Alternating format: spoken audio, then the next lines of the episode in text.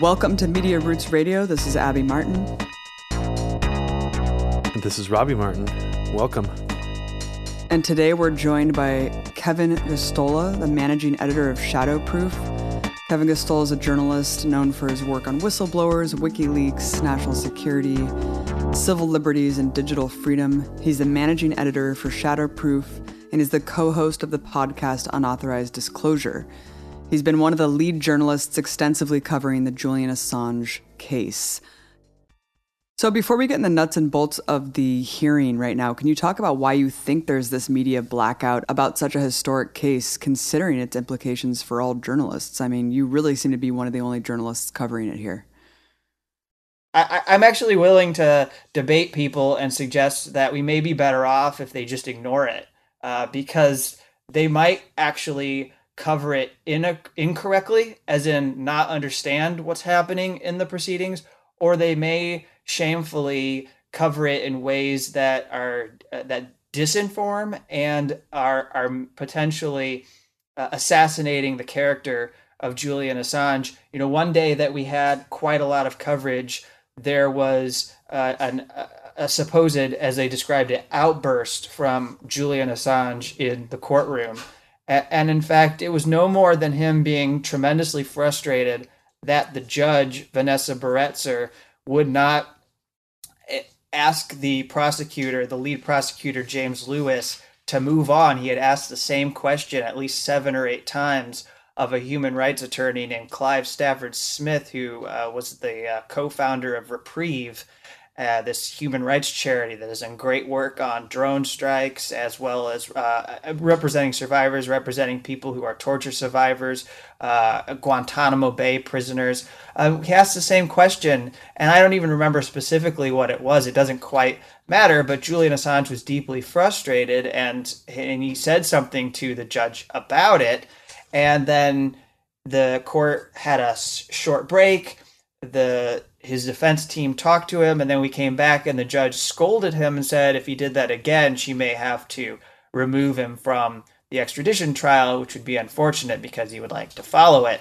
Uh, and of course, I mentioned that he's in the back of this courtroom in a glass box and forced to be separate from his defense team because the judge rejected a request from him back in February to be allowed to sit with his attorneys and this is the nature of the UK system. So, yeah, there is a lack of reporting on the part of the US media. If I had to diagnose it, I would say it's because they've never had solidarity for Julian Assange. They see him as different.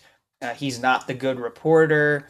Uh, he's he's not somebody who acts as a gatekeeper for the U.S. military and national security agencies. He's not somebody who is uh, a state identified journalist in the sense that he uh, champions the U.S. foreign policy agenda or even the domestic policy agenda of the United States. He defies the two party system.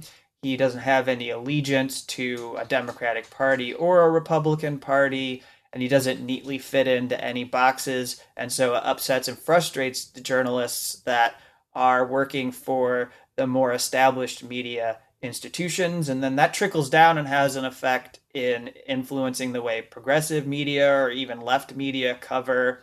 I think there's a misperception about julian assange that has grown in the last three years among the left that he somehow has transformed himself into a kind of like right wing even white supremacist journalist that he was cozy with uh, Donald Trump Jr. in the DMs, and that somehow suggests that he has abandoned his principles. And Roger Stone was lying about WikiLeaks and what he knew. And uh, there's been a lot of press that has tied Julian Assange's work in the last few years to the Trump campaign, but I think that's completely false and uh, un- uh, unfair, and it should not undermine. I mean, it's it's false first of all, but uh, we should not forget the work that was done for seven or eight years, and it doesn't erase that work, especially the leaks that were published from Chelsea Manning, which are at the core of this extradition trial. It's interesting you say that, Kevin, because yeah, I was going to ask you. Um, you know, obviously, the establishment has totally, you know, easy to label reasons why they wouldn't want to be covering this, or they'd maybe only want to be covering it to sort of catch Assange in a bad moment or make him seem like he's having outbursts, as you say, which you, they really weren't. Um, but I am sort of, I, I guess I want to get a little bit more from you on this idea that, you know, that there was a concerted campaign, not in left wing media, but to basically get people in progressive or left wing media who used to support Assange to sort of either disassociate themselves from him or feel that, like you said, that he had somehow become some kind of right wing ideologue. And I'm just wondering, from your perspective in this, you've been covering this, you know, obviously closer than we have. You've been you following this closer than we have. So, and you and you know a lot of these, the general climate of that scene, the progressive scene. Would it like speak more about that and I don't know. I mean, I know I hear what you're saying. Do you feel it's really unfair? Do you think that that could have been corrected on some level? Like, do you think somebody could have been like, "Look, this is all about the actual leaks. He's being indicted, you know, for something that's that affects all journalists. Let's separate the two things. You know, his what we think about his personality from what he's done. I mean, do you think that that we've lost an opportunity to gain that support back? Well, so I think uh, the issue is whether this is going to ultimately help people to better understand what's at stake in Julian Assange's case. And I wonder, I, I think it's an open question worthy of discussion on this show as to whether we can convince media at this point that it is important for them to cover if they haven't already. Like, I don't know if it's possible to convince CNN uh, people, pr- producers there that you know, Jim Acosta should treat this with the same significance that he does when he's bounced out of the White House press room and not allowed to hear Donald Trump's press conference because they're tired of him being a nuisance to Donald Trump. I don't know if we should see it. I don't know that they're going to change their view. Uh, you know, the they they seem to think it's a huge assault on them when the press briefings get a little unruly. Uh, meanwhile, this is happening in the backdrop, and they don't give it much attention. And I just question whether you're going to win them over at this stage. Uh, and part part of the problem is you could qualify it, and certainly a lot of politicians have qualified the way that they recognize that there are significant dangers in allowing this case to proceed in the United States. Uh, but I, I recall someone like progressive Senator Elizabeth Warren saying things like, well, you don't have to support Julian Assange, but. And the problem is when you start doing that, you're feeding into the character assassination or the character mobbing that is fully recognized by UN Special Rapporteur on Torture Nils Melzer, as being a critical part of what four countries have been able to do to Julian Assange in ganging up on him. And those countries are the US and then Ecuador, the United Kingdom, and Sweden. And you, when you break it down, we would not be at this extradition trial right now if there wasn't a sophisticated um, smearing campaign that had taken hold.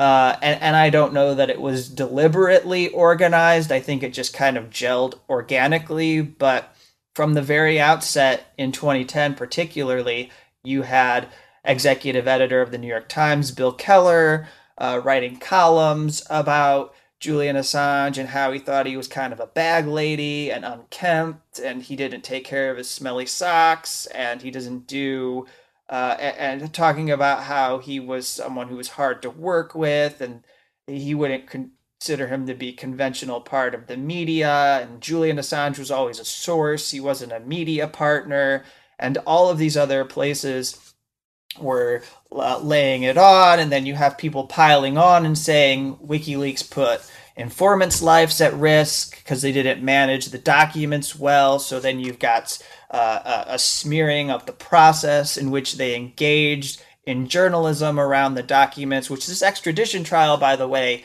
is proving was completely uncalled for False, on the yeah. part yeah uncalled for for these and even human rights organizations got duped into feeding into it uh, groups like amnesty international bought into this idea that wikileaks just didn't care about confidential human sources working with the us military or didn't care about activists that you know quote unquote are promoting democracy and end quote uh, in these countries that the us likes to do such activities. And and you know they they were always sensitive to the fact that people might be in trouble if this information was exposed according to journalists we're hearing from.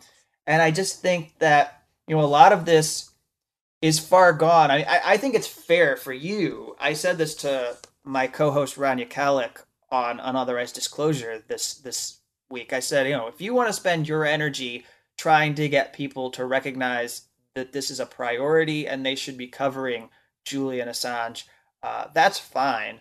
But uh, I I have a limited amount of energy, and I don't know that I can spend it trying to assess why people at this point don't recognize why this is significant.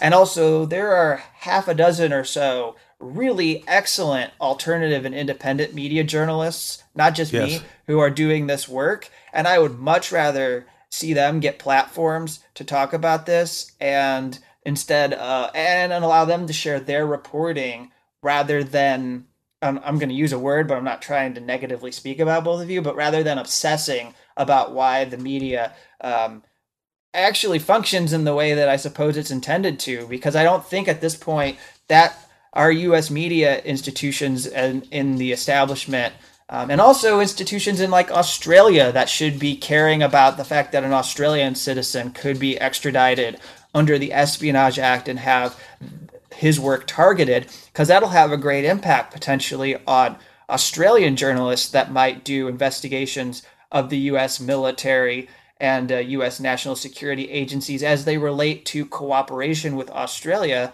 on um, whatever they're doing in U.S. wars, because they typically Australia is a part of coalition forces and they are implicated in war crimes as well. Um, so I just don't think that we're going to convince U.S. media institutions.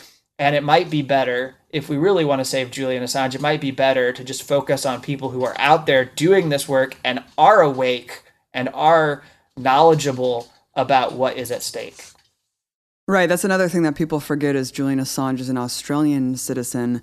But I agree with you, Kevin. I mean, this is the problem with the corporate media as a whole. I mean, people waste so much of their time trying to aggressively lobby the corporate media to do its job when really it's functioning exactly the way as intended.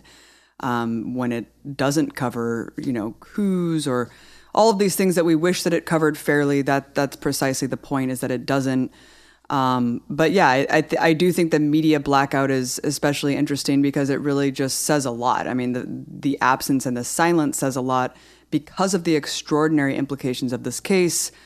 What you just said about his character assassination is really on point and it makes people not care. We all know how much Julian Assange was heralded as a hero during the Bush administration because of the collateral murder uh, video and all the Iraq war logs, and now he's considered a traitor, right, by the same kind of establishment, um, liberals and stuff like that, because of his alleged help with the election of Donald Trump. And it's really unfortunate because it it overshadows how shocking these implications are of the case and how widespread and wide reaching they are for the journalistic community as a whole um, you see these stories kind of eking through now and again, talking about, hey, this this has really really grave implications for for, for a free press. Um, but it just seems like the gravity of this case is not really um, understood, uh, and, and I, I, it's just crazy to me. I mean, can you briefly talk about what the implications are? Of the case like what what does this mean if he is extradited to the US and really slapped with these 18 charges and facing 175 years in prison? Yeah and so first just to be very clear uh, we had witnesses in the second week of the extradition trial who are US based defense attorneys and both of them did the calculation and looked at uh, there's a sentencing table that the U.S. Justice Department has to come up with sentences and, and how much they believe they should recommend for a defendant. Uh, Julian Assange would be what you call a national security defendant. Um, that's the kind of prosecution they're bringing against him. And then from that, we heard from this the, these attorneys, uh, specifically one, his name's Eric Lewis, who has represented some international uh, detainees or international people who have been prosecuted. One of them was uh, his last name was Khatallah, who was brought to the United States and accused of being involved in the Benghazi attacks back in 2012. So he has a fair amount of experience with um, these kinds of national security cases, and he's he went through the different enhancements that can be added, or or I suppose you call them adjustments. That's what the Justice Department uses as their word, and it's and how you can quickly get closer and closer to a, a, a life sentence by adding these enhancements to someone who is accused of a crime. Uh, so, for example, uh, Julian Assange has a special skill, has special skills. If you use your special skill to commit the crime, that can be called an enhancement. Um, so maybe you know, knowing how to move around computers and, and hack them, since they're accusing him of that kind of a violation, maybe they would enhance his sentence because he's using a special skill in what they consider to be a criminal way. Um, there's a person named in the latest version of the indictment, the fresh extradition request. His name is Ziggy. Um, he's uh, from Iceland. He was uh, he worked a little bit for the FBI, but more importantly, he's been accused um, and I think convicted of pedophilia, and he was involved in committing um, crimes such as embezzling $50,000 from the WikiLeaks store and selling merchandise without authorization from people who were running the store. Uh, this was several years ago, and he was brought up on charges in Iceland. So he's a criminal, and he's the kind of informant that the U.S. government typically works with but he was a minor at the time and if you if you're involved in a conspiracy with more than like five individuals and one of them is a minor uh, that minor you know that's seen as endangering uh, someone who's under the who's not an adult and so you can enhance the sentence. Um, i won't keep going but you can see how there are several things they could start to tack on to him in order to give him effectively a life sentence. He's 49 years old, and if he's brought to the U.S., it's believed he would likely get a 30 to 40 year sentence based on the testimony we've heard from defense attorneys um, over the past week. And what I want to emphasize to you is that in the span of the two weeks that we've had with the extradition trial, now obviously there are probably two more weeks left so we can see if the US position continues to change. But what I can say is in the first week, the US government was signaling that they were still going to maintain Julian Assange was not a journalist who did not have First Amendment rights. But alarmingly, and this is why I think most of all we could say there should not be a media blackout on this, and, and why we could at least say that even if you are corporate press, you ought to at least care about the First Amendment in the U.S. Constitution, uh, which I, you know, I would think even CNN or MSNBC would, would would care about. They certainly have made complaints against Donald Trump when they believe he's violating the Constitution, and so we heard in this past week that the prosecutor um, now believes that the Espionage Act does not preclude any sort of prosecutions of publishers or journalists for the publication of leaked national defense information. Wait, which wait, just really quickly, Kevin, you're and that doesn't mean o- only classified, right? Exactly. So I okay. You, I, that's where I was going to go next. So, sorry, sorry, sorry. National defense information is this broad category. That's the word. Those are the words in the Espionage Act. It isn't only classified information. It could be sensitive but unclassified. It could be any information that they believe connects to national security operations or U.S. military operations. Uh, they might even argue it's a stretch, but they might even say you disrupted diplomatic relations by revealing this, and that made it harder for us to protect national security. So that'd be a very indirect way to say that that information was covered. And so essentially, the prosecutor said to uh, a, very good um, attorney who actually worked under the late great human rights attorney Michael Ratner, uh, who was the president emer- emeritus of Center for Constitutional Rights, great advocate for WikiLeaks. He was on their team, um, arguing points of international law while Julian Assange was in the Ecuador embassy and uh, defending him. He tragically passed away in 2016 from cancer. But his associate, Carey Shenkman, gave testimony in the extradition trial, and he, I understand, co authored a book that is forthcoming on the political history of the Espionage Act. And he gave testimony about the Espionage Act, crucial to helping the judge in this court understand what this law is and how it functions in the United States. And the prosecutor flat out said that um, she believes that she, this is what arrived at. So Shenkman told her that his position is the Espionage Act is so broadly worded as to allow for the prosecution of mainstream press. And so Dobbin, rather than finding that troubling, says, okay, we have common ground that the state of the law is such that publishers can be prosecuted under the Espionage Act for publication of national defense information. To me, that is one of the more chilling things to come out of these proceedings in the past two weeks. She also was cheering the fact that the case where the Pentagon Papers came before the Supreme Court, uh, or the New York Times came before the Supreme Court back in the uh, 1971, and they were facing the threat of prior restraint, which is the government was going to try to prevent them from publishing the Pentagon Papers. She was celebrating that she said, quote, this left the door open for such a prosecution, for, for prosecuting a journalist. And so now they are leaning into this. They are saying that how do they what what do you mean how do they explain that?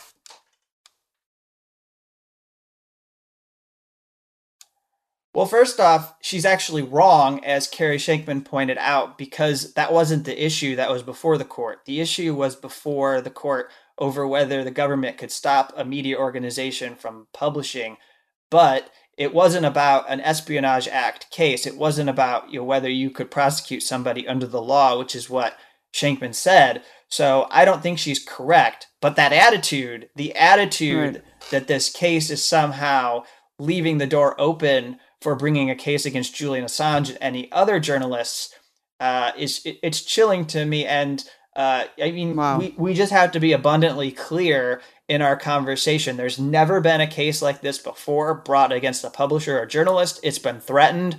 There were multiple examples that I heard about in the past week uh, that I'd be happy to just you know, gloss over if, if that's of, of any interest. But we've never gotten to the point where someone was actually charged under the Espionage Act who was a journalist. It's always been government insiders um, as the as the government refers to them. So whistleblowers or leakers. Uh, there were uh, spies in the more classic sense earlier on in the history of the law. Although the law, I will say, has always been tremendously political.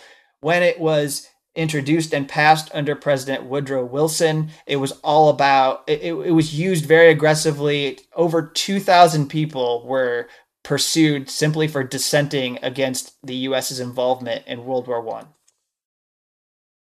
Yeah, I mean, it does seem that one of the main outcomes of this, Kevin, will just be a blanket, very impactful chilling effect, um, where it'll become so open ended that what could be actually prosecuted under the Espionage Act, the people will just simply be afraid to do journalism. And so, I guess, I mean, just from your own personal perspective, um, before we get into the specific charges and what, and you know, some of the more weeds in this, just from your own personal perspective, like how long have you just been worried about the consequences of an Assange or WikiLeaks related indictment for simply leaking government documents? I mean, I know it's been a general topic of conversation for almost a decade, but it's playing out and actually it might happen the, the way that we've feared for that long now. Like it's playing out right now. Is it playing out the way that you expected? Is it worse? Is it better? And I guess just speak to that personal fear that you might have had or known about, you know, going because you've been covering this for a super long time. So speak to that a little bit as well. So I think it's worse than we expected. Uh, and that's been a real- realization that I have from wow. the past week. Uh, and I'll, I'll reference uh, I'll, I'll, reference Carey Shenkman because uh, he even said to the prosecutor that back in 2013, when we had uh, this Washington Post article and it mentioned that the that President Barack Obama's administration had come up against what they called the First Amendment problem. We were hearing from sources, uh, although unnamed, but this was done um, by someone who I think has a pretty good reputation for doing these types of stories. Uh, sorry, Horowitz. Um, and it seems legit. And we've had witnesses during this extradition trial that feels like it was a solidly reported story. Uh, and, and it seemed like it might have been a way for the Obama administration to get something out that they really didn't want to say publicly because it would have seemed unpopular within the DC culture. And so they signaled that they had come up against this issue of how they could prosecute Julian Assange without having to then turn around and indict people at the New York Times or anyone else who handled these documents.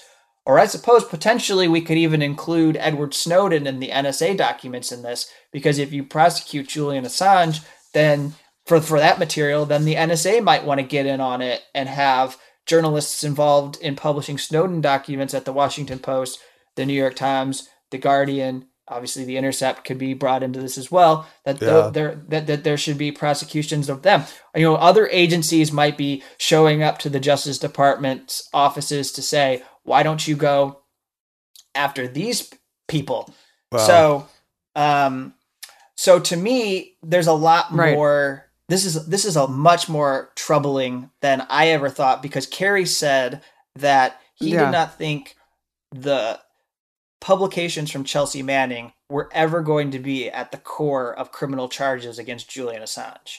They that there was going to be there there was possibility that other criminal charges could be brought against Julian Assange. But the fact that they would go after the very thing that made WikiLeaks so popular that most people, even people in the establishment, believed was protected, uh, that uh, nobody mm-hmm. disputes. Mm-hmm. You know, we have dispute. We have uh, ridiculous people like Neera Tanden who think you're not allowed to publish hacked materials and she's completely wrong and that somehow it's irresponsible to publish emails from political campaigns during contentious presidential elections and she could not be more wrong.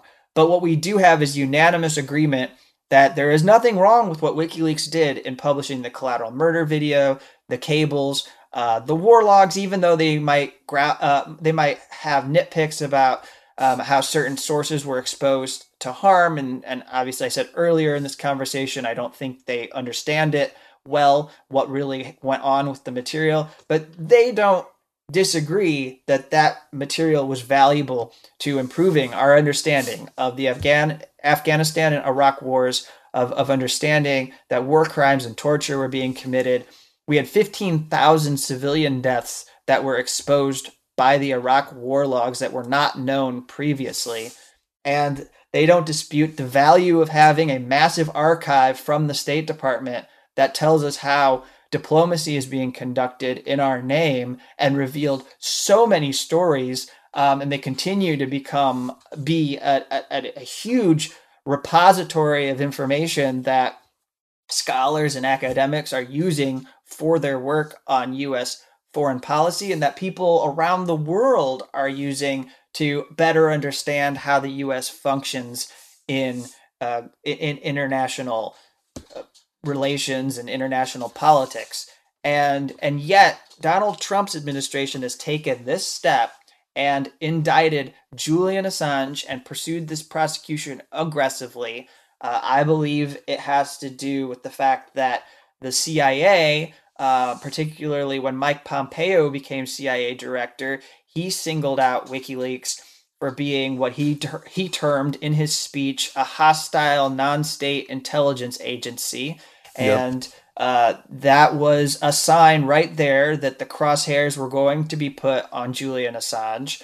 That was a sign. Uh, uh, Jeff Beauregard Sessions, as Attorney General, was someone who passionately loathed and despised leaks. He didn't make any secret about that. He was one of the rare senators in Congress who supported having a law that would resemble the Official Secrets Act, where you could criminalize simply anyone for publishing classified information. He spoke about this and he sounded quite um, out of his gourd, but this was the way this was this was someone who then got elevated to a position in the attorney general I mean, in the Justice Department, and then he was able to actually reopen. And not only did he reopen the investigation into Assange, but he accelerated and and expanded the number of leak investigations under the Espionage Act.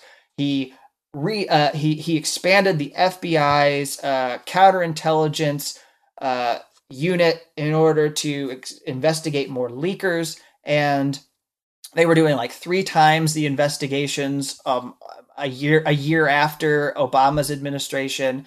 So the the machinery and all of the framework that was engineered and, and very much pioneered by the Obama administration in their war on whistleblowers and the way they expanded and developed an insider threat program after Chelsea Manning and then Edward Snowden released information to us all because they wanted to hunker down and protect and and and and uh, lock up any sort of holes where lower level employees might try to speak to the press. Because let's keep in mind this isn't about high ranking officials. This is all about controlling what people who are in the lower echelons of government have to say. People who don't have any uh, leadership they're not they're they're they're not worried about account- uh, accountability lower level people who are possibly bureaucrats or career government employees they're not trying to enrich themselves constantly every day. These are people who wake up and work nine to five jobs in government and then turn around and see something that they can't tolerate.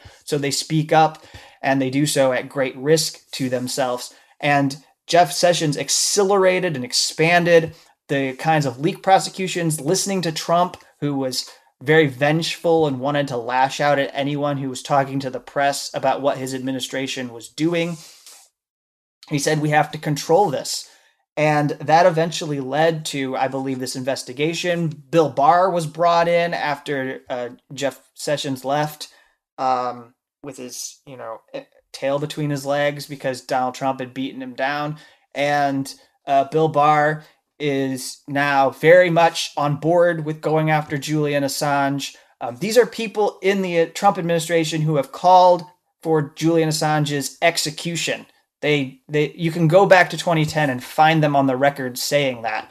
Uh, so I'll conclude my long answer here, but it's just this is this is this is how we've gotten to this point, and it's and I actually don't think you know on one hand you can say that Barack Obama created this, but on the other hand, I actually have watched the last two weeks, and I must insist that we distinguish between Barack Obama and Donald Trump because the fact that they made different choices with Julian Assange has deeply frustrated the prosecution. I, I, must tell you, I've been watching. The prosecutors are very frustrated that there is there there are media reports from 2013, um, and also when they indicted Julian Assange, there were people who resigned from the Justice Department and said they did not agree with charging Julian Assange. So the fact that there are these news articles that prove this is a political case has made it very difficult for prosecutors. Uh, they at least think it's a nuisance. Well, yeah, I mean, Donald Trump's on the record. I don't know if you're referring to him, but that he said Julian Assange should be executed um, back, I, yes. I, think, with Fox and Friends. But that that's what's so, I guess, ironic is one word to put it. Um, the fact that Donald Trump is doing this, right? His administration is finally going after Assange in the way that we all feared this whole time. And that's what's so bizarre about the lack of coverage from people who claim to hate Trump and who jump on everything that Trump does, considering the implications. So that's just kind of a weird side note that, you know, Trump is doing this. It's putting all media at risk, but still you don't care because of your personal hatred for Assange, because of him allegedly helping Donald Trump. I mean, it's just such a bizarre uh, logic there. But I wanted to quickly talk about the charges really briefly. Um, Nils Melzer, I was reading this article where he was talking about the charges, the UN Special Rapporteur, um, talking about how 17 of the 18 are for political espionage, but it's classified as a political offense, which doesn't, I guess, goes in contradiction with the extradition treaty between the US and the UK, which explicitly prohibits being extradited for political offenses. Um, I don't know how likely that's going to play into whether or not the judge grants extradition. I think that the judge probably will. And even if by some miracle they don't, the U.S., of course, can appeal the decision, start the process all over again. But I guess just talk about those 17 charges, how they play into the extradition treaty, and then also the 18th charge, which, of course, is the hacking charge, even though Assange never hacked anything um, you know, only just help Chelsea Manning decode this password where Chelsea already had access to the entire system. So, briefly discuss that. Yeah, so I just want to make clear that it's my position that Julian Assange will be extradited to the United States unless the legal team for him is successful in persuading the judge to do differently. In other words, the way that the extradition trial unfolds, the prosecution is under no obligation to pre- present any case. Um, and um, you know they put forward relevant information t- that is supposed to allege a crime, and if the judge believes that they have relevant information that alleges a crime, then he's going to be extradited. And so what we're seeing right now is chipping away at that and making sure that the judge doubts that they have a legitimate case. So it's crucial what is happening um, this is this is a major proceeding that is mm-hmm. unfolding, perhaps more major than the trial that Julian Assange is going to have, because the extent of the information we're getting, some of it would only happen in closed sessions in the United States. And that material that we've heard, the evidence about U.S. torture and war crimes, I don't think we would get that on an open in an, uh, a public hearing in the U.S. if it was even deemed to be relevant to the charges against Julian Assange, uh, which is something maybe we'll get to later. But the charges that he fits that, he that he faces are the 17 Espionage Act charges. Three of them, I understand, the government claims are specifically targeted to the allegation that he exposed informants or confidential human sources of the US government. Now, the other charges, which they don't really want to talk about, because it puts them in the uncomfortable position of seeming like they are criminalizing journalism, mm-hmm. actually go after him for simply receiving the material and not being authorized to receive it. It accuses him of engaging in a conspiracy with Chelsea Manning. Um, in fact, I flip that around. I think that what they believe is a conspiracy theory about Julian Assange, because what they would like us all to think is that he recruited Chelsea Manning to work for WikiLeaks and purloin documents from the archives of the US government so that WikiLeaks could have all of these sensational uh, releases that they benefited from greatly in 2010 and 2011. But there's no evidence that Chelsea Manning ever acted in a, a way in which she was just you know hired by WikiLeaks. Everything she did was independent and because of her conscience. Um, and so, and we know she has such a conscience because I think she's given Julian Assange a tremendous gift, which is to go to jail for a year and refuse to testify before the grand jury that was impaneled to destroy WikiLeaks. And you know whether she says a single thing in support of him now while this is uncover uh, unfolding, uh, I think it doesn't really matter because she did the most important thing. She frustrated the ability of the U.S. government to catch her in a perjury trap and turn her against Julian Assange and WikiLeaks for the purposes of having this unprecedented case uh, be successful in the United States. That other charge you talk about, the computer crime offense, is one where they really talk in wishy washy words in the proceedings. about how it's hacking.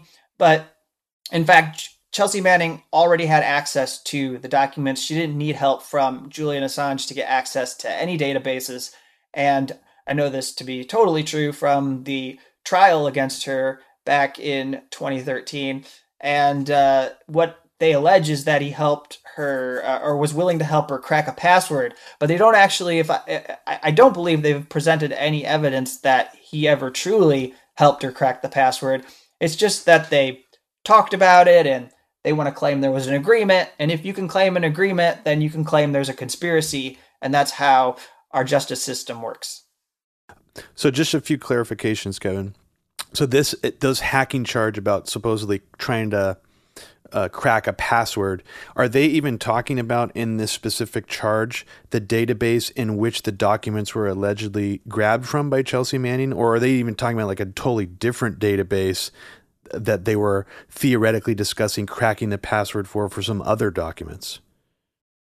So the thing is that what Chelsea Manning wanted uh, help with was, um, I believe, at some point in the span of all of this, um, she uh, they I think they wiped the computer or there was something that happened and uh, she wanted to be sure that she could get back into these databases and have her identity protected.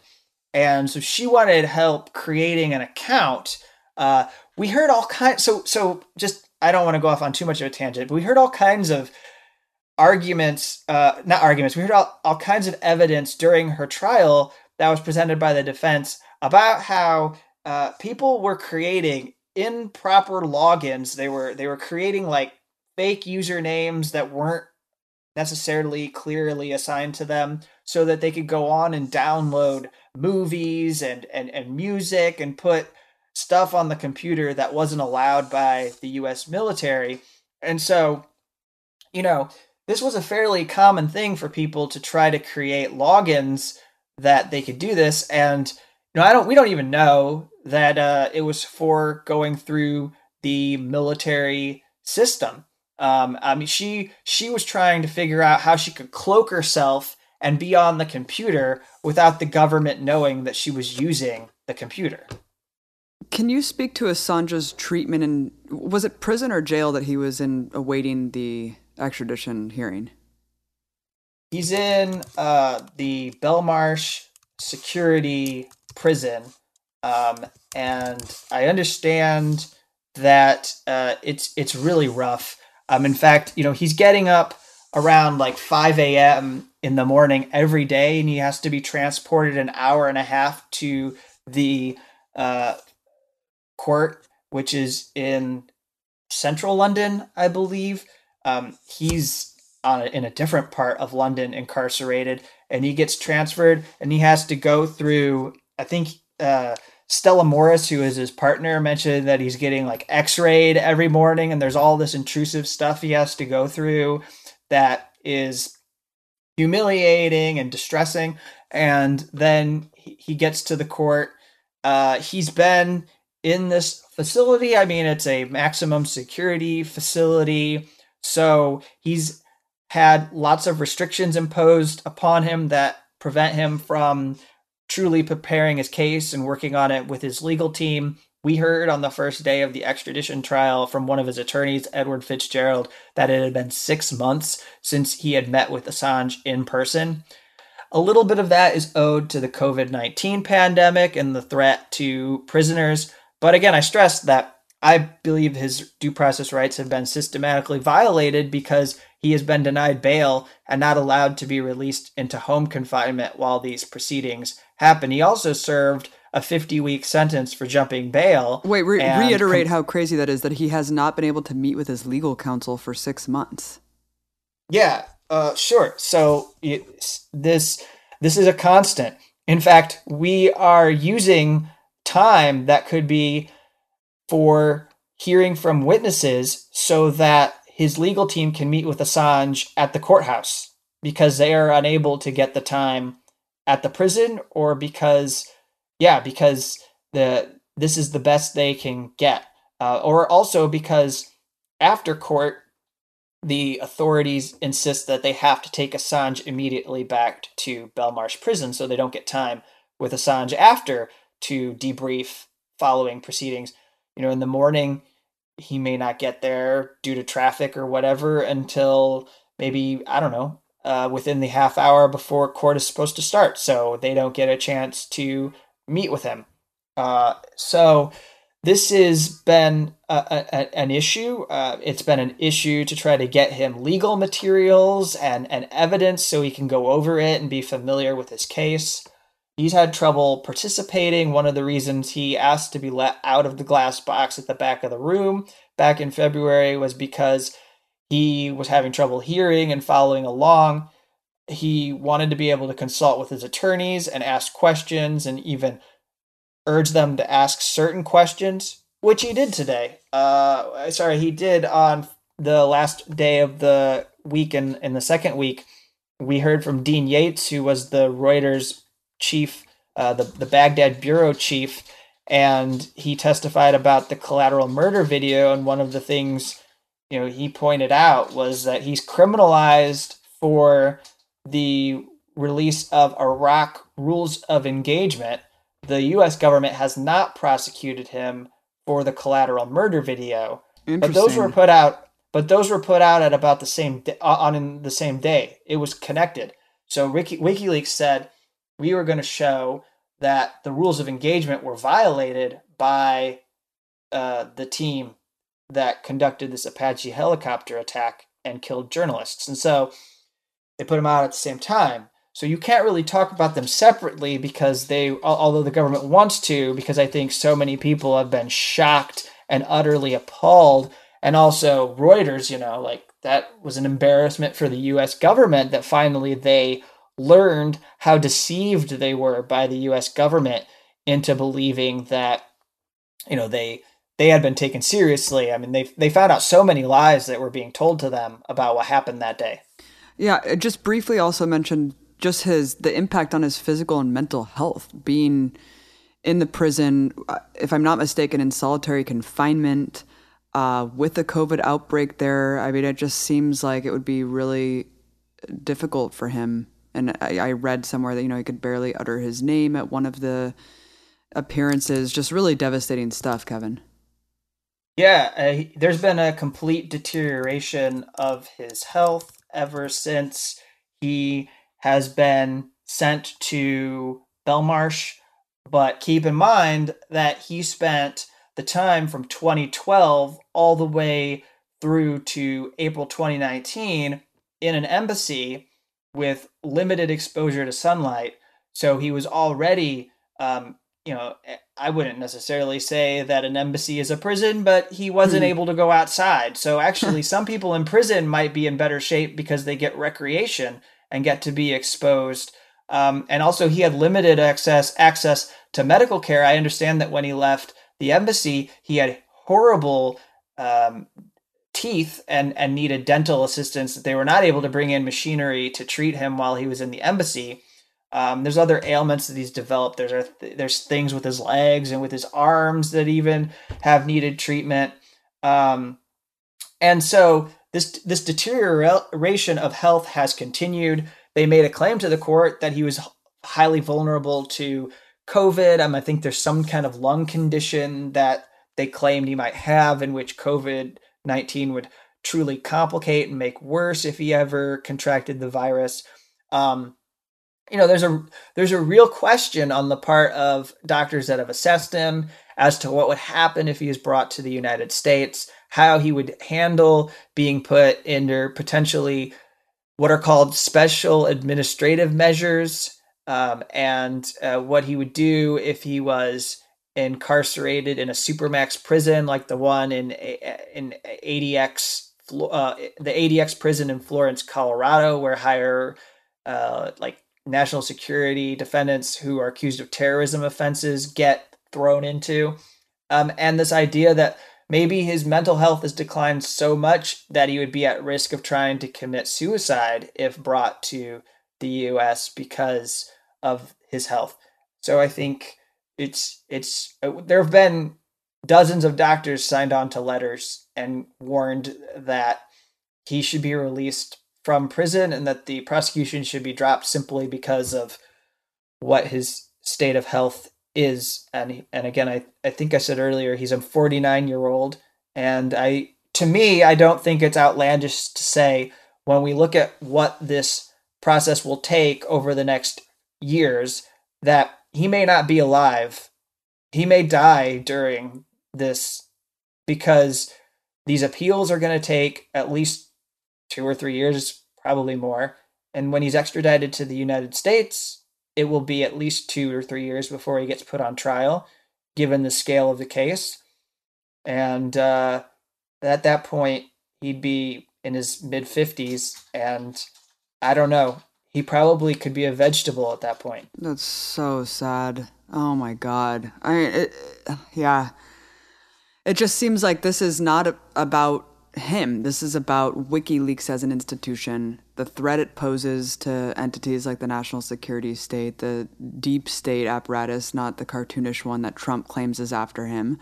I mean, we saw the ripple effects of the um, Iraq war logs and the DNC email leaks. I mean, we saw the entire political establishment deflecting to blame Russia. This is what Russiagate stems from leading up to the 2016 election.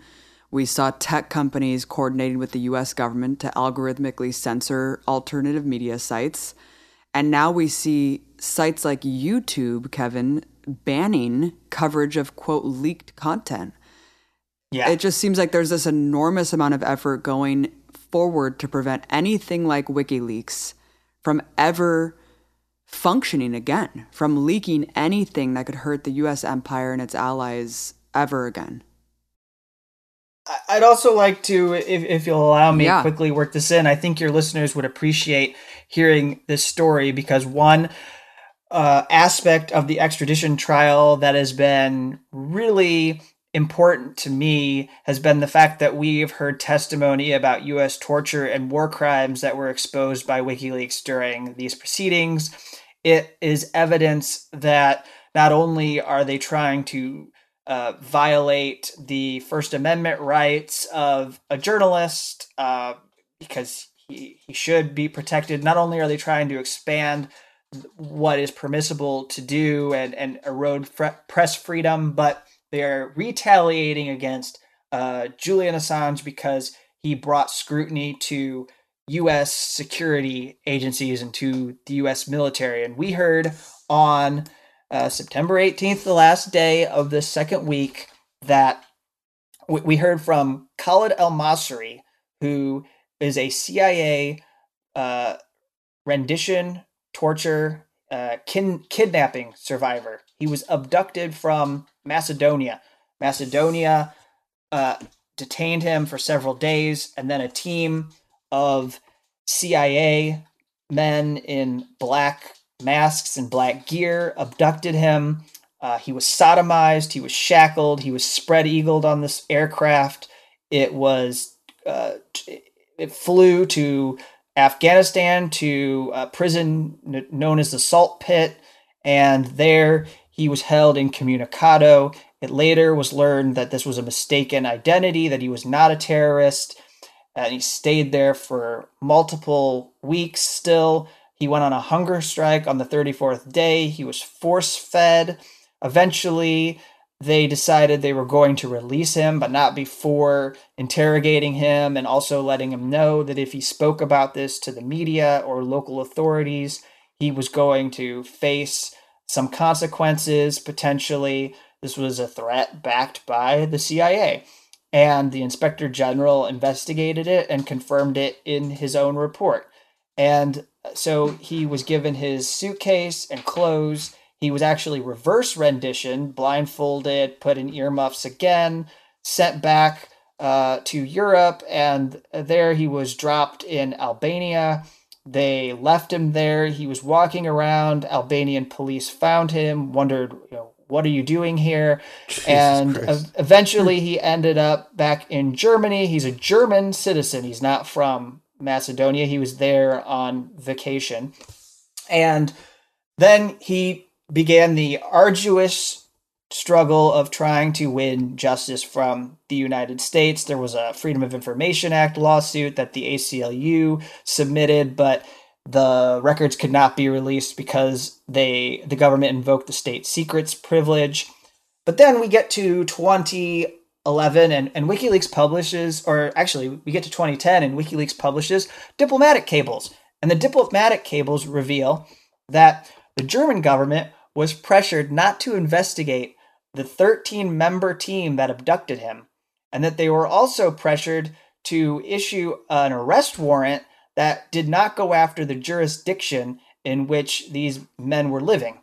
Uh, so, and that was always bizarre. We heard from a jo- from John uh, Goetz, who's a journalist that worked at Der Spiegel and spent a lot of time investigating this torture and rendition case. And uh, you know, he said I always thought it was bizarre, but then I saw the cables, and it revealed that the reason why a lot of this didn't add up in Germany was the fact that the US government was saying there would be irreparable harm to relations if they went ahead and investigated this case and tried to prosecute those who were involved. And so then Khaled al Masri took his case to the European Court of Human Rights, and the European Court of Human Rights ruled in his favor.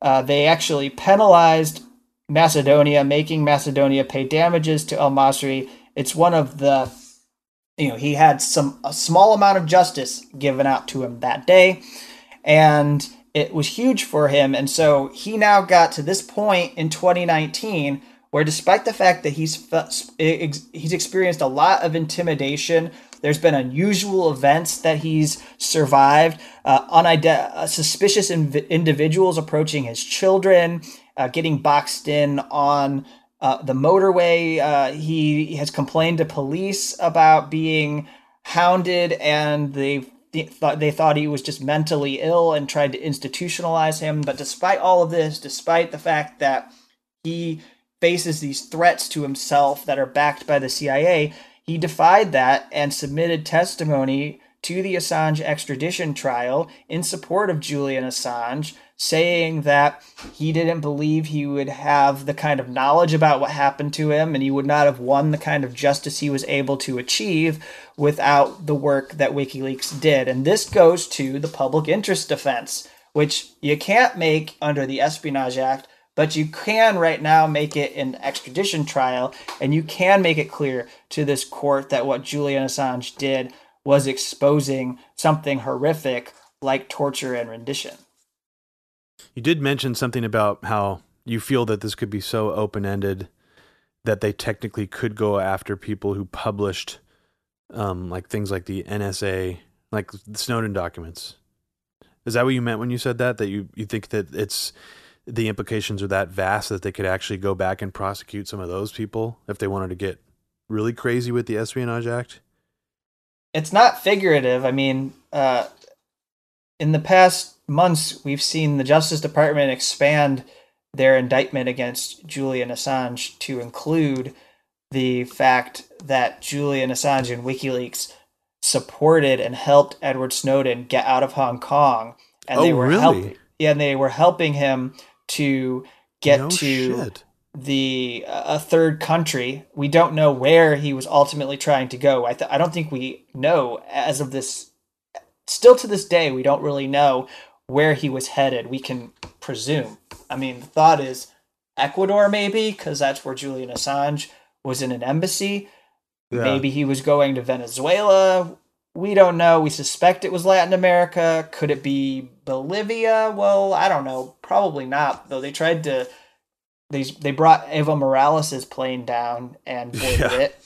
Uh, but he ended up trapped in Moscow after his passport was revoked, and they are going after Assange for allegedly trying to recruit systems administrators in his speeches at hacking conferences or just plain old conventions around internet freedom and privacy. And uh, so I don't know. I don't think I don't think it's figured. Actually, in the indictment they expanded, they have unnamed co-conspirators in there, and one of those unnamed co-conspirators is Sarah Harrison, who flew with uh, Edward Snowden and, and and shepherded him along to safety to make sure he got where he was supposed to go. This is true source protection beyond what most establishment media journalists are willing to do to risk themselves. Um, and so now, you know, these are people, um, like for her particularly, she's lived in Germany trying to hide from any potential extradition from I think she's from the UK. So she's she's trying to stay away from the claws of the US government. I, I had no idea. I must have completely missed that extra filing or or extra charge that they that they had on her or um, the Snowden aspect of it. So this was I, only in the last few months they've done this. Yeah, I, I don't think you need to apologize or feel like you're missing anything because this is troubling in the sense that you're not supposed to meaningfully change or should not be able to meaningfully change the case in this manner weeks before an extradition trial is to take place. In fact, the treaty says that you submit a packet by a deadline. The deadline was in June 2019, and then it should basically be like that for the rest of the, the process. That's what the judge is going to hear. But they've added general allegations to it. Uh, since you don't know about the Snowden stuff, you probably also don't know that they've added in allegations to try and link Julian Assange to a conspiracy with Lulzsec and what was going on with the hacking that they engaged in back in, I want to say 2011. Um, and that some of that tangentially relates to the hack of Stratfor, private intelligence. Yeah, the private yeah. intelligence firm. I mean, we kind of suspected this might get to that point. Jeremy Hammond was given a grand jury subpoena to appear before the, the that grand jury that was trying to destroy WikiLeaks, and uh, he didn't cooperate. Same as uh, Chelsea Manning, he didn't provide testimony. Uh, so now you know we've got star witnesses that may or may not be called in the future, uh, and one of them being Sabu, who was an FBI informant, and this operation to target Stratfor was basically set up. I think there's a fair amount of evidence that it was like a sting operation to try and entrap Julian Assange, and it failed. And in the process, they ended up sacrificing Stratfor. I, I think we can say that Stratfor doesn't exist today because the FBI um, allowed their death to happen in the process of the sting operation. Interesting theory. I I never heard that before. I wanted to get into some of the politics of this because you know, I mean, we started out talking about how even a lot of the left no longer actively supports Julian Assange and, and sort of ignores the legal implications, maybe because of a grudge they feel about the perception that he's helped Trump.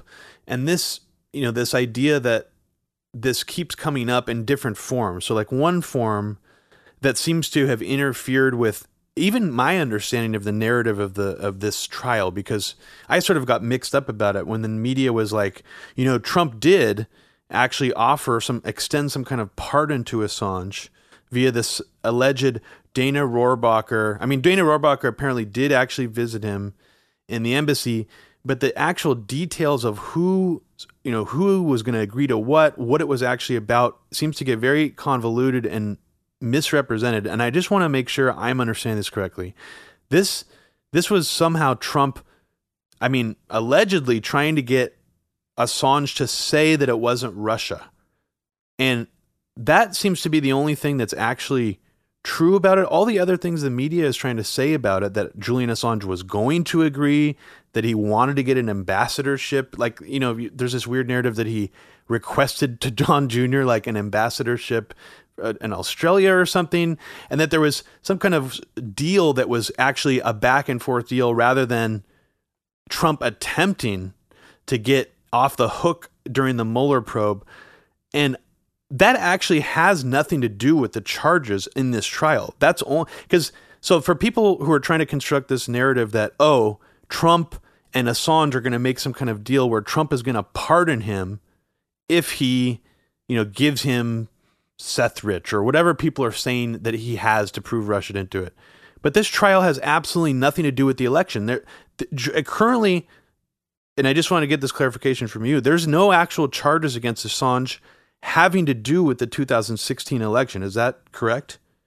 Yes, That's that is correct. Okay, that is correct. So that so the idea that he you know we can get like let off for some kind of 2016 leaking charge makes no sense. There's no there is no criminal charge. His name only appeared in the Mueller probe, but he's not charged in any way in that. It's just he's sort of a you know as an evidence point, I guess, in that.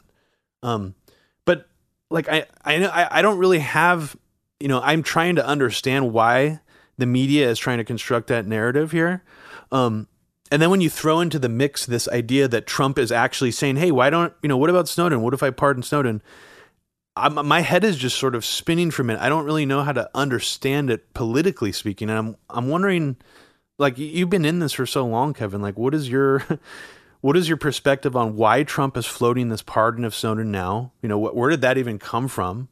Um, what it what did actually maybe happen with that Dana Rohrabacher meeting? What do you what is your take on that? And I guess whatever else you want to say, because I'm, you know, I don't even know what else I mentioned in that string of thoughts I just threw at you. But um, but yeah, like what are your what are your thoughts on all that stuff? Yeah. So first off, you're asking me this question on a good day because. Uh, the, on the day that we're recording, because Jen Robinson, who is part of the Assange legal team, submitted testimony on this pardon offer.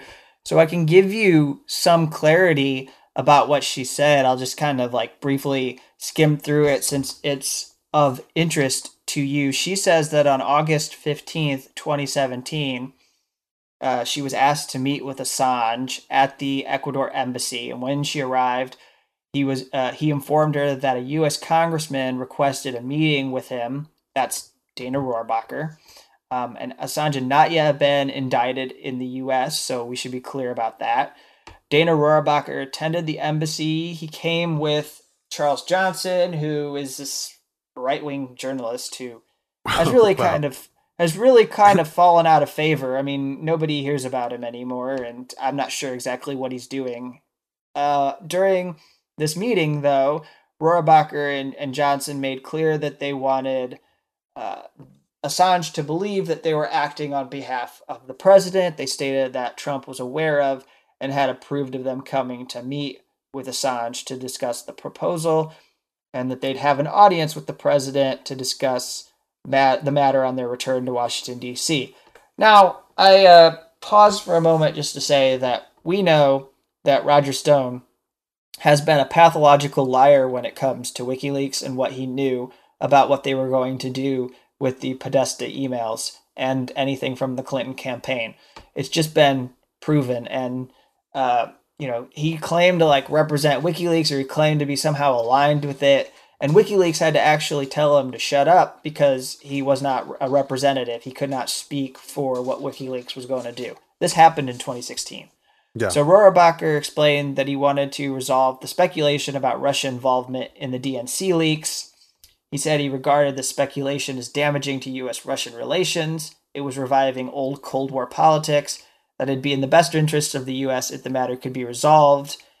And they explained to Assange that uh, that the source of the leaks would be of interest to President Trump. So Mr. Assange uh, had not disclosed the source of the publications, um, and Rohrabacher and Mr. Assange talked about the situation. Uh, they discussed the the free speech implications of any indictment and the extradition request for Mr. Assange for his publishing work for WikiLeaks, um, and that Chelsea Manning had her sentence commuted. Uh, it goes on. This is a statement that was submitted by Jen Robinson to mention that uh, they talked about what might be necessary to get him out of the embassy, um, and what and how they could come up with some kind of solution so Assange could get on with his life. The proposal was that he identify the source for the 2016 election publications in return for some form of pardon, assurance, or agreement, which would both benefit Trump politically and prevent U.S. indictment and extradition. The meeting concluded on this basis, and Assange never provided any information to the congressman. And after the meeting, there were reported statements to the media that confirmed this this proposal. Um, and there's media interviews that are available. But this is as far as this ever went. And in fact, the prosecution's position, which may actually be believable, is that they don't dispute that a pardon was offered to Assange, but they do dispute, I think, whether or not Dana was actually representing the Trump administration. It's this bizarre world we live in, Robbie, where like people have claimed time and time again to be acting for Trump, and they actually aren't doing anything with his approval. Yeah, it is very strange, and I mean, as you said, uh, obviously Julian Assange did not disclose to Rohrabacher or anyone else who the source was, and he continues to maintain that position. So, so right. So, so because, that's that. Oh, sorry. Go ahead. No, I just wanted to add because to do so would violate entirely the policy of WikiLeaks to protect and keep sources anonymous. Exactly. Yeah, and that's I guess that's where it gets a little complicated with the whole Seth Rich angle of all this because it's something that I tend to I'll I'll admit I tend to avoid it when covering um generally talking about all this stuff we've been talking about because I'm not c- convinced myself based on what I've seen that Seth Rich is a leaker. Um, some people, you know, as you said, there are people who act time and time again as if they are spokespeople for Trump. Some people kind of do the same thing with WikiLeaks. It's sometimes unclear at times who's speaking for WikiLeaks or who's, you know, still really an ally or not. Craig Murray used to say that he met someone on a park bench who gave him thumb drives and he implied that there were multiple people, you know, involved in some kind of insider leaking operation. So, I don't know if this is sort of noise to deflect from who the actual source is I don't, you know, and it's hard for me to wrap my head around the idea that Seth Rich, you know, maybe it's possible, I suppose, that he had the DNC emails, but the Podesta emails, you know, that's a, that was a different leak. Um, that, you know, that came from a totally different source. So I don't know, like, do, what do you personally tell people? Because I'm sure this comes up with you, Kevin, when when people want to talk to you about this subject. Like, what do you, how do you address the whole Seth Rich angle of it? Like, what do you, what do you say? To people and even like what do you think about it? Just you know, you know from from seeing this play out for the last three years. Well i, I honestly don't talk about it that much. There, there aren't many people who ask me about it simply because it i mean it's not central to a lot of what is unfolding with julian assange.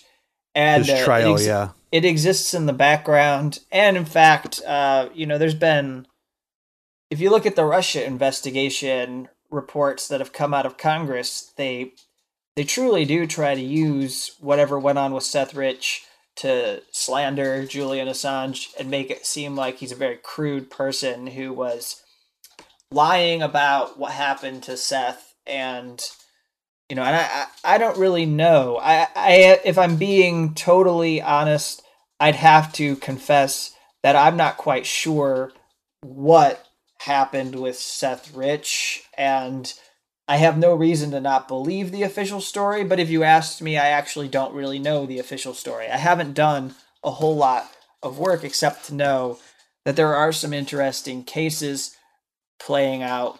Uh, and in fact, one of them, I think, is asking for a deposition from Julian Assange.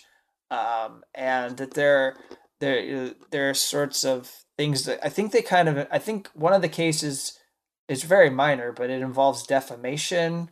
Um, anyways, you know what I what I believe is that one we talk about the media. One of the things that the establishment media has truly failed in its obsessive coverage of Russiagate to do is fully document and map out the timeline of these leaks. And I think it's tremendously confusing when certain things happened.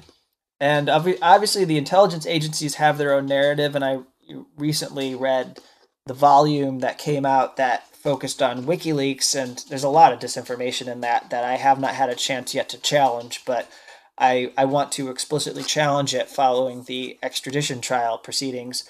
But the intelligence agencies have somewhat filled in the for Congress what they think happened. But I mean, the media itself has not tried to map it out so we can know. They simply do not care whether we know exactly what Guccifer 2.0 was doing, what you know the DNC C leaks was versus what the Podesta emails was, and it, it it's all very confusing. And Julian Assange had this comment when there was a um, initially discussion about who was behind this and whether it involved Russian tel- intelligence, that he would say that you know he he really didn't like that a lot of these leaks were being conflated as being like one single leak and that it, people weren't keeping it separate and that they were all thinking they all went through WikiLeaks to be published or that the sources all had something to do with the Podesta emails. And so I think to this day, people think all of the documents that came out about the DNC back in 2016 all ran through WikiLeaks um, and had some relation to what they did. And that's just not true. Um, and I also think that if you look at the Mueller report, they don't prove that WikiLeaks had someone who was um, uh, that they, there's no proof. Have, the government doesn't actually know if there was a Russian cutout that provided the information to WikiLeaks. They just say that's what they suspect. Um, and the other thing is, uh, you just simply that they flat out don't know. Uh, I mean, they don't really address the question of whether it's a hack or a leak. They don't confront the evidence uh, from the study that's been done by Bill Binney, uh, an NSA whistleblower, and, and others in the Veteran Intelligence Professionals for Sanity group. Uh, that also includes Ray McGovern, who have supported examining the possibility that it was a leak instead of a hack, that somebody to, took a thumb drive and downloaded it, and because they've looked at internet speeds and suggested that overseas you could not have had the kind of internet speeds that happened for the the, the download of the the the, the, move, the way the information moved without getting too technical because I'm actually not that much of an expert that the speeds didn't seem reasonable if this was somebody from Russia. And also, I'll add in, in, in concluding this that the Vault 7 materials from the CIA that were published by WikiLeaks contain a document that indicated the CIA has a has a uh, some kind of a tool or a, a, way that they can actually um, disguise what they're doing by giving their cyber activity Russian fingerprints so that it looks like they're from somewhere else. Exactly. I mean, which raises a whole series of questions, and you can get really tinfoil with it and think, you know, in yes. theory, a domestic intelligence agency could have done this and tried to put Russian fingerprints on it. I mean, it's possible. What, why they would do that, I have no idea. But I, I the VIPs thing is is interesting because um, I don't know if they're actually trying to say they think that Seth Rich did it specifically there, and and but I and I can't remember if I've heard Binney saying you know talking about Rich, but yeah, I mean, it is interesting how the mainstream media has also tried to use that as a point of leverage against Assange to make it appear that this has something to do with his current indictment. And maybe, I mean, there could be a kernel of truth inside there that really just means that maybe Trump maybe it's possible Trump actually wanted to get off the hook and get some kind of statement from Assange about Russian intelligence not being the source. Mm-hmm. And maybe it's a maybe he's you know maybe the the charges are even harsher because Trump wants to punish him. I, I mean I have no idea. Yeah, it, it, the idea that he's somehow trying to work out a deal with him, it it's just doesn't it just doesn't hold up in the face of the actual facts of what happened here. But I mean, do you think there's going to be maybe just before I let you go, in terms of just the trial, do you, you know, do you think that the defense for Assange here, what like what is your opinion of their presentation so far, just in terms of how effective it's been? Because I know that they brought in this guy that you told the story of. I mean, they actually put him on the stand, didn't they, to tell his extradition or his um, rendition story? They tried to do it. They tried to. Yeah. They tried to, but the technical difficulties were so bad that they ended up only reading a statement. Um, and also, uh, the prosecutor contested having him give live testimony, which led to Julian Assange having, uh, uh, you know, saying to the judge that you are not going to silence a torture victim in this court. And he objected.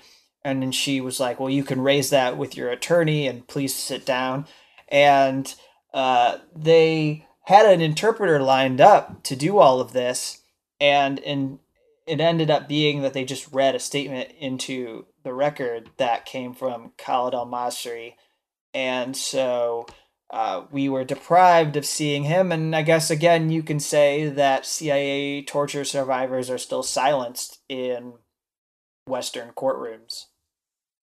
Of course, yeah, and they and I could see the from the judges, you know, from the the, the judges' political lens on this, they're probably like, we're not going to let Assange do anything to get political leverage or any news coverage that could seem favorable to his argument, like in terms of making the CIA look bad. The thing that I wanted to get in here is that there was a interesting angle to the way that they were entering his testimony. So he put the statement into the record, and in order to do that, the prosecutors have to agree to it. And I think there was some panic on the part of the prosecution team that by agreeing to this testimony, they were going to be validating that he was tortured and subject to rendition. And then, and and then in a in a odd way, it would have been better off to have him give live testimony where they could contest what he was saying, and instead they ended up with this, which I don't know if toward the end of the trial they're gonna challenge certain evidence that has been brought forward and whether it's relevant. But you asked about the presentation, so let me say that I do think the legal team has done a fairly comprehensive job of addressing what needs to be grappled with in this case, as far as I know it. We've heard multiple journalists take the stand and talk about the redaction processes that were uh, employed when handling these documents, which is important since a core part, a, a key part of this indictment is suggesting that Julian Assange was irresponsible with the material and didn't care. Caused harm. Uh, yeah, yeah, all of that and they've proven that wrong with um, a half dozen uh, or so people who have taken the stand. We've heard from scholars on journalism that have outlined the risks to press freedom if this case goes forward. We've had defense attorneys. What we're waiting to hear from is people who are his doctors or psychiatrists that can talk about his health and what would happen to him if he's extradited to the US. We have a few more people to testify about U.S. prison conditions and what he would suffer in pretrial confinement and in post trial confinement, and how that would likely violate the human rights charter that the UK is supposed to follow. Uh, you know, they have protections against torture that are in. I mean, in some ways, Europe always seems to have better human rights laws than the United States, and that they're a lot. They, they are okay with incorporating that into their uh, protections for citizens. You know, on the other hand, the UK does not have a First Amendment, and it does have an Official Secrets Act. So there are there are trade offs here. Oh, and also, it's prohibited by law to live stream the proceedings of a court case. So uh, they can't put a live feed on online and let everyone around the world tune in to this important global this case with global implications. But here in the U.S., we would be able to uh, share a live feed, as it's not against any sort of law to share live feeds of court proceedings. So they haven't had those witnesses, and also, and I think this is a nice finale for the episode, we have not gotten into fully the allegations um, around the UC Global private security company. I don't know how much you know about this, that is based in Spain, that was involved in targeting Julian Assange while he was living in the embassy, and it was with the support of the CIA, and it, he was threatened with kidnappings. And they they they talked about maybe poisoning him. And they were targeting visitors and journalists that were coming in and out of the embassy and uh, this is a big deal because there's a case being litigated in Spain alleging that people's privacy were violated that laws were violated in Spain David Morales, the owner, uh, faces some considerable charges for what happened with this company. And what happened with this embassy is the kind of activity that you would think would disqualify bringing a prosecution against Julian Assange. Um, back in the 19 back in 1971, in fact, it saved Daniel Ellsberg because they uh, Richard Nixon had operatives burglarize Daniel Ellsberg's psychiatrist's office, yes. and uh, that eventually led to his case being dismissed with prejudice. In fact, Daniel Ellsberg did not get convicted of violating the Espionage Act because of what the government did in targeting a psychiatrist's office and trying to, uh, you know, find ways that they could harm him or drive him crazy. And so, like this action, these actions that we've seen related to Assange should work in such a way that this case is dropped. Um, obviously, we haven't seen that happen, but that's my position that there should be no question that that kind of evidence should be enough to oppose and and and and for a judge to say this case can't proceed. Well, that's what you were thinking logically. That's what that's what one would think if they were applying applying a historical and legal precedents to this. But things have just gotten so weird as we're talking about. I mean, the fact that this is a private security company that was doing this, I mean, it probably just creates more layers of opaqueness, uh, un- unaccountability, maybe even less of a paper trail. So it, it kind of makes sense in a weird way how it just ultimately doesn't matter because it's like, I, I mean, I, I, don't. You're actually telling me all this for the first time, so I don't know the details of it. But well, if you want me to take just a few minutes to sure. quickly give you some details, I think for sure, yes, please. Uh, your listeners would appreciate knowing that they were bugging the ladies' bathroom at the embassy so they were hired by the embassy. This was they were supposed to be doing security for the oh. embassy, but then they turned it into a spy operation against Julian Assange, this company that was brought in by Ecuador government. Weird. And uh, okay.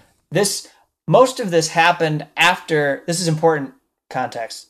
This happened after. So Rafael Correa was the president of Ecuador. He's the one who granted asylum to Julian Assange when he was no longer president and Lenin Moreno, who's a more like left of center, center right kind of a figure, when he took power, he no longer wanted Julian Assange in the embassy. And so they were willing to put him under a pressure campaign to basically drive him out of the embassy. Uh, they were they were engaged in harassment of him and everyone that was visiting him and there are dossiers that were created on visitors. So people's phones were taken. They took uh, scans of their SIM cards. They have files. Uh, there's uh, Washington reporter Ellen Nakashima. One of the people uh, tried to steal her phone battery from her, and then she realized she didn't have it. Came back and grabbed it, and so they were like, "Okay, well, we'll have to give you your cell phone battery." Um, but there were ways that they were trying to break into and worm into journalists' phones so they could track them after they left the embassy. Uh, this is a war on journalism. Like, this is part of the war on journalism, going after people who wanted to interview and visit Julian Assange. They, they violated attorney client privilege. Attorneys thought something was going on in the embassy, so Julian Assange was like, let's meet in the women's bathroom. Well, it turns out that they bugged the women's bathroom, and so that didn't exactly remove them from being heard. You, yeah, we see video. There's a great documentary, um, "The USA Against Julian Assange."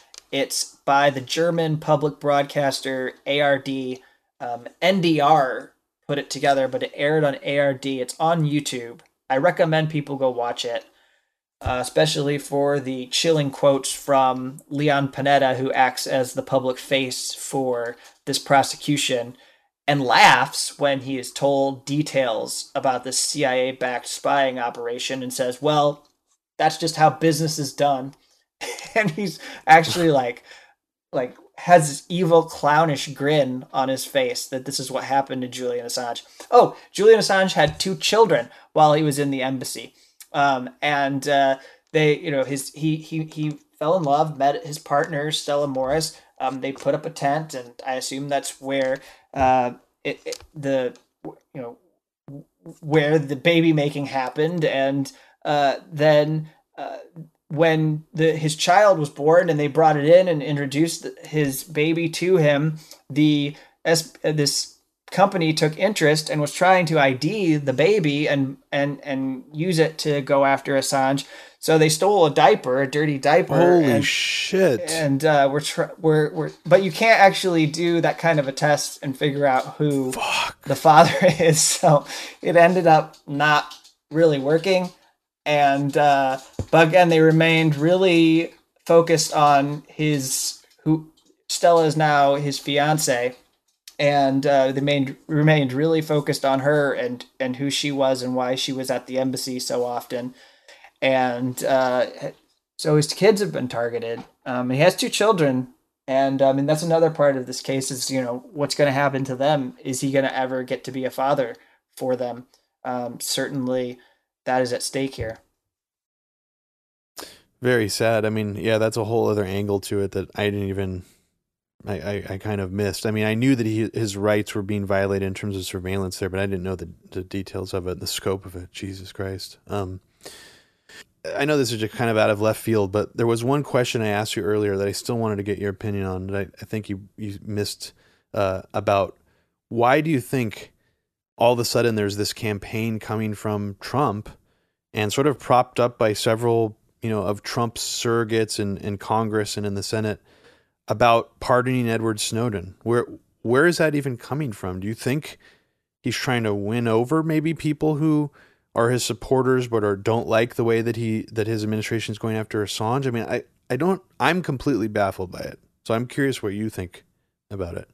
I don't know how this got to Trump and he took it seriously, but I can't be upset about it. I Sure. Actually, I actually wrote about the freakout from people who were neoconservatives and also from centrist Democrats that Donald like Trump, Susan Rice. oh yeah, yeah, she, yeah. yeah, she was very appalled, and I don't remember her comment exactly, but there and there were other people who, um, I think uh, Jennifer Rubin, right? I think mm-hmm. uh, I she was that. upset. Uh, so this was something that led to a collective freakout, and I'm not really sure. I don't actually think he's taking this seriously. I don't believe that he's looking into the pardon, and neither does Snowden. Um, I think he said as much because he was just on Joe Rogan and did a very popular interview.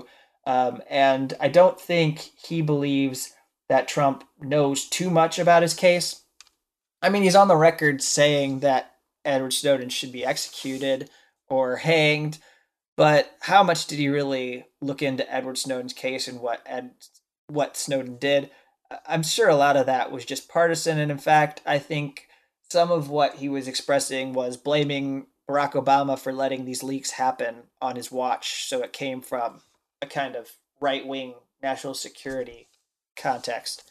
And uh, now, I mean, he was asked and he said that he has heard from some people who say he's been treated unfairly. He's heard from other people who think he should be brought here and put on trial. So he was going to take a look at it. Well, I don't really think that means a whole lot. I mean, I think it just means that I that to me sounds like um, a a quick non-answer to a question to make it seem like you care, but you really haven't done anything on it at all. And we've heard nothing since that comment. We don't have any indication that he's looking into this to pardon Edward Snowden. Uh, but the, you know, this probably comes out of the right wing libertarian wing of the Republican Party. I think Thomas Massie, Justin Amash used to be a part of this until he became an independent because he's disgusted with Trump. And these people uh, see that Edward Snowden revealed this information and in fact, he was just vindicated because an appeals court ruled that the program ruled again that the bulk records collection program was illegal. And uh, so it's a growing feeling. I think a majority of the country believes that he should be uh, allowed to come back home.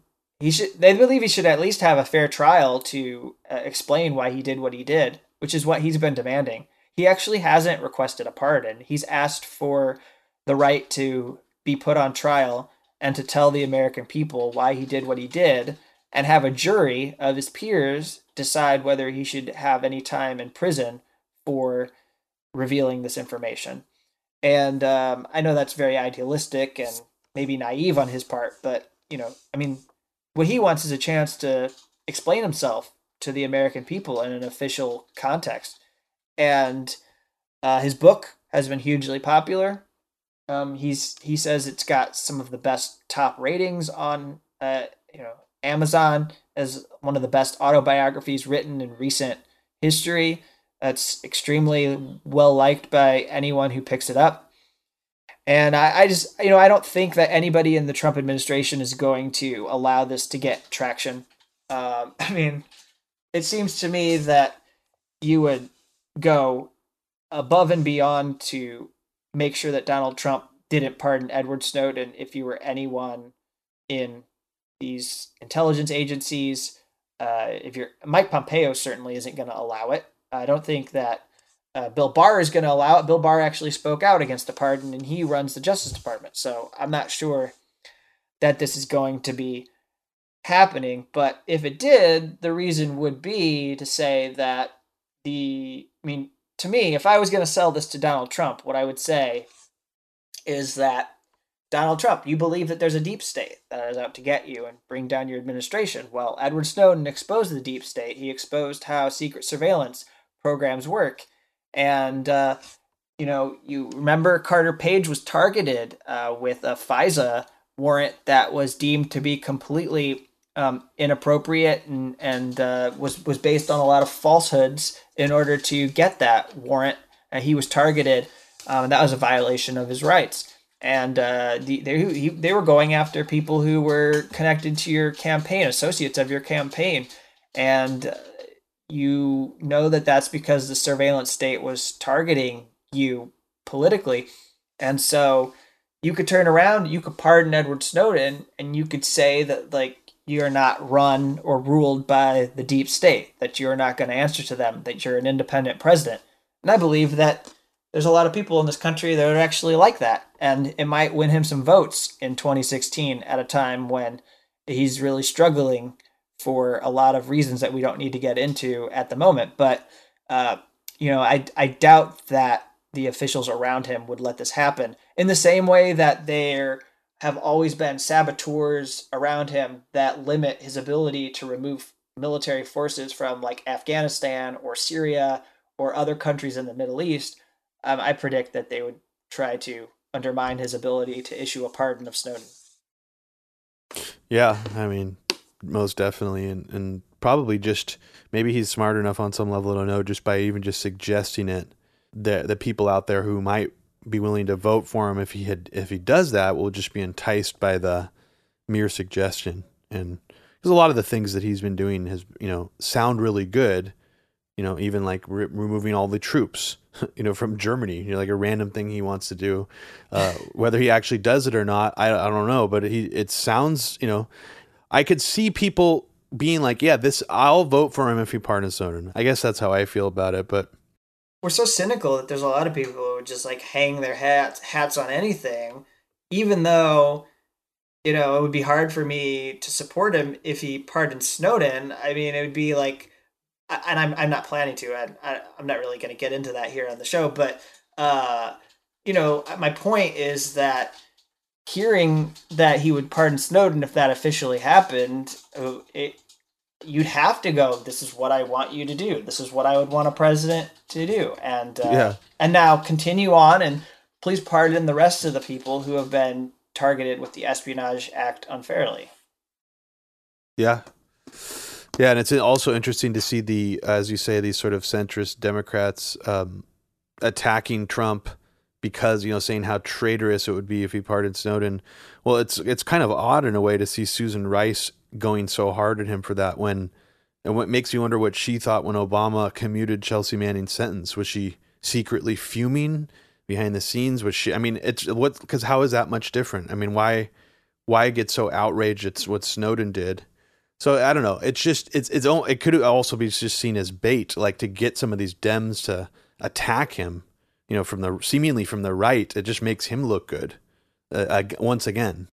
And you like theories, so let me just put this to yeah, you that it's come up during the extradition trial that potentially some of what's happening to Julian Assange is a response to Barack Obama commuting the sentence of Chelsea Manning, and that there might be people within the US government who would like to reinforce the fact that this was criminal activity in their minds. I don't necessarily think it was, but criminal activity in their sure. minds that happened, and they have to remind us all, the public, that what Chelsea Manning did was not whistleblowing, and what WikiLeaks did is not journalism, and uh, that this case is sort of trying to compensate for the fact that people might have thought after Chelsea Manning was com- had her sentence commuted that you know she was just off the hook for whatever happened.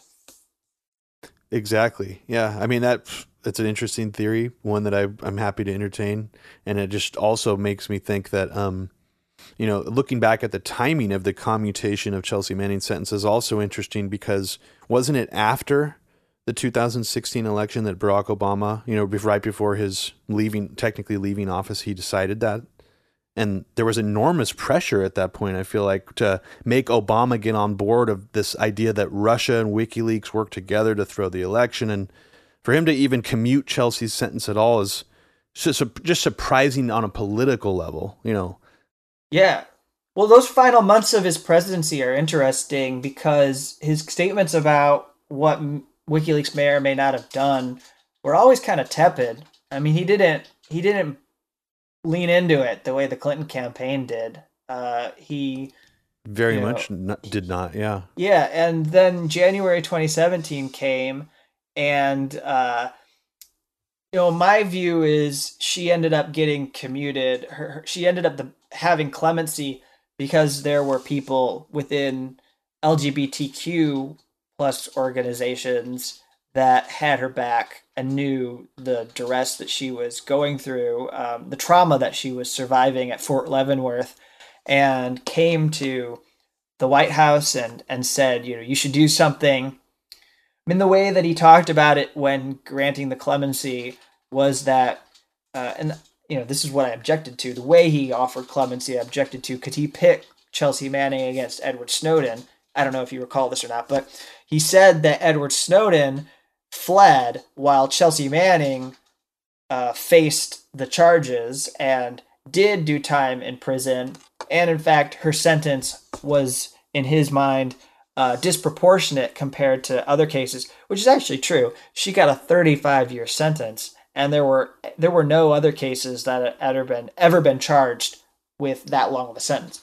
And you know, as we have been talking about Julian Assange, this is why people believe Julian Assange would get a 30 to 40 year sentence because the source, Chelsea Manning, got a 35 year military prison sentence.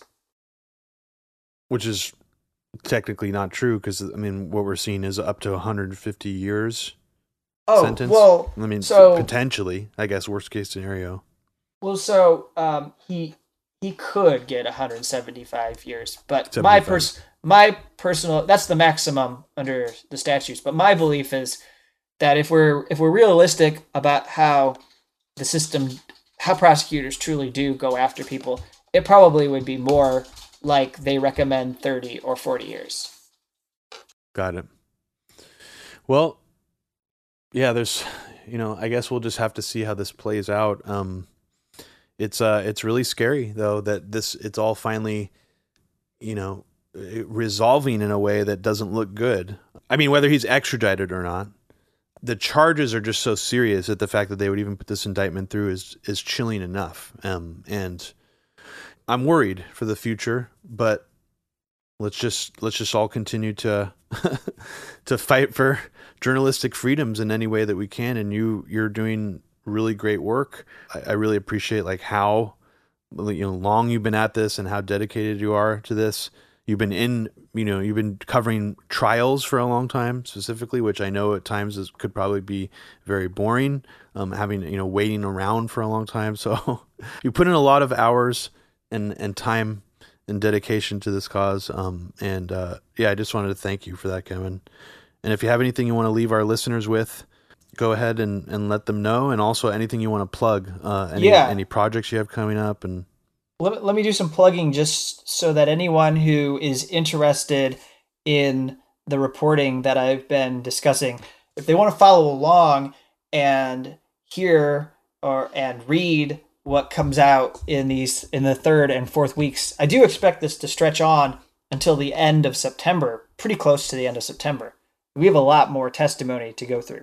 So if uh, there are three ways. So if you go to dissenter.substack.com, I put together a newsletter uh, that I launched um, several months ago and I'm using it to for this month to send every day a written report to people's inboxes on what happened during that day of the extradition trial. So if you just want something to come to your inbox automatically, you could subscribe to it at dissenter.substack.com.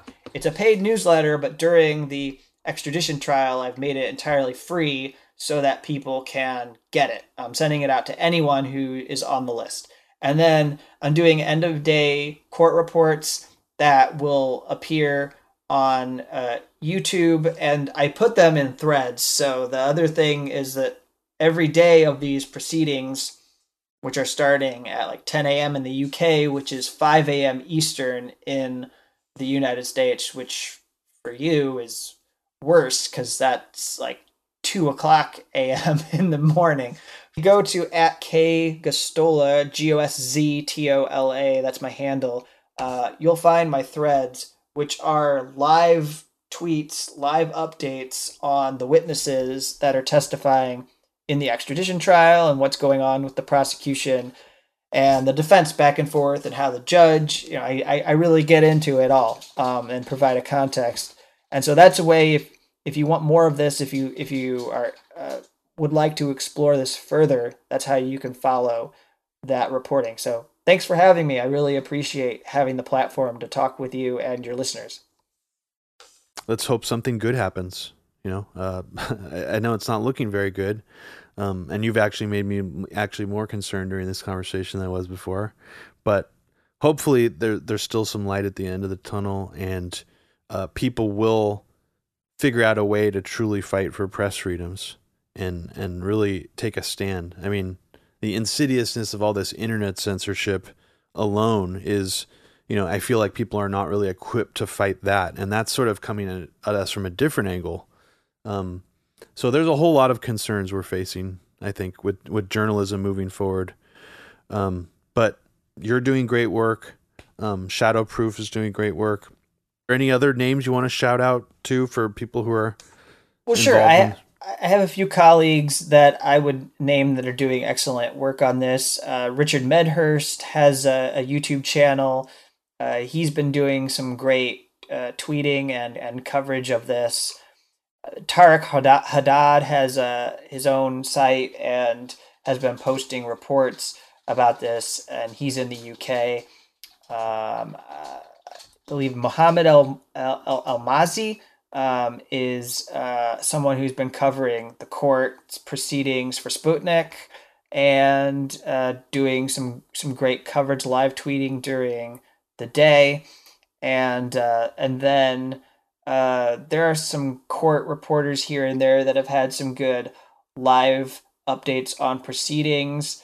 Um, and then there's also been people like Rebecca Vincent at Reporters Without Borders, a press freedom group, one of the only groups that were given credentials as non journal non press um, and able to follow and and she's got some important opinions that she's shared about what is happening with these proceedings so those are people i would mention um, i also mention them because they've had my back uh, because uh, on the final day of the second week i was locked out of the proceedings um, unfairly and had to spend the entire morning trying to regain access.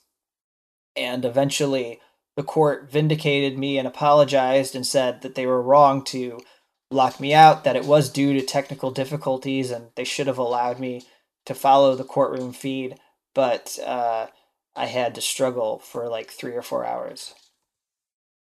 That's uh, that's annoying. Well, at least you're able to gain access, and and you'll still be covering it. And they actually formally apologized to you. That's yes. that's kind of yeah. interesting. No, that that was a huge victory. Um, yeah. And, uh, I have a lawyer in the UK that has been supportive of of of me. So uh, I was I was working with them to let the court know that I had been locked out. You're a serious journalist. You you give you know indie journalists a really good name and and a lot of credibility by what you're doing. so so thank you, Kevin. Hi, this is Robbie Martin again. If you liked what you heard on Media Roots Radio today, please consider becoming a Patreon subscriber of ours for only $5 a month. By subscribing to Media Roots Radio, you get access to one exclusive bonus episode per month. And right now, we're doing a three part series on the Freemasonic history of the United States, which is a podcast marathon, 15 hours total of content. Thanks for listening, everybody. Take care.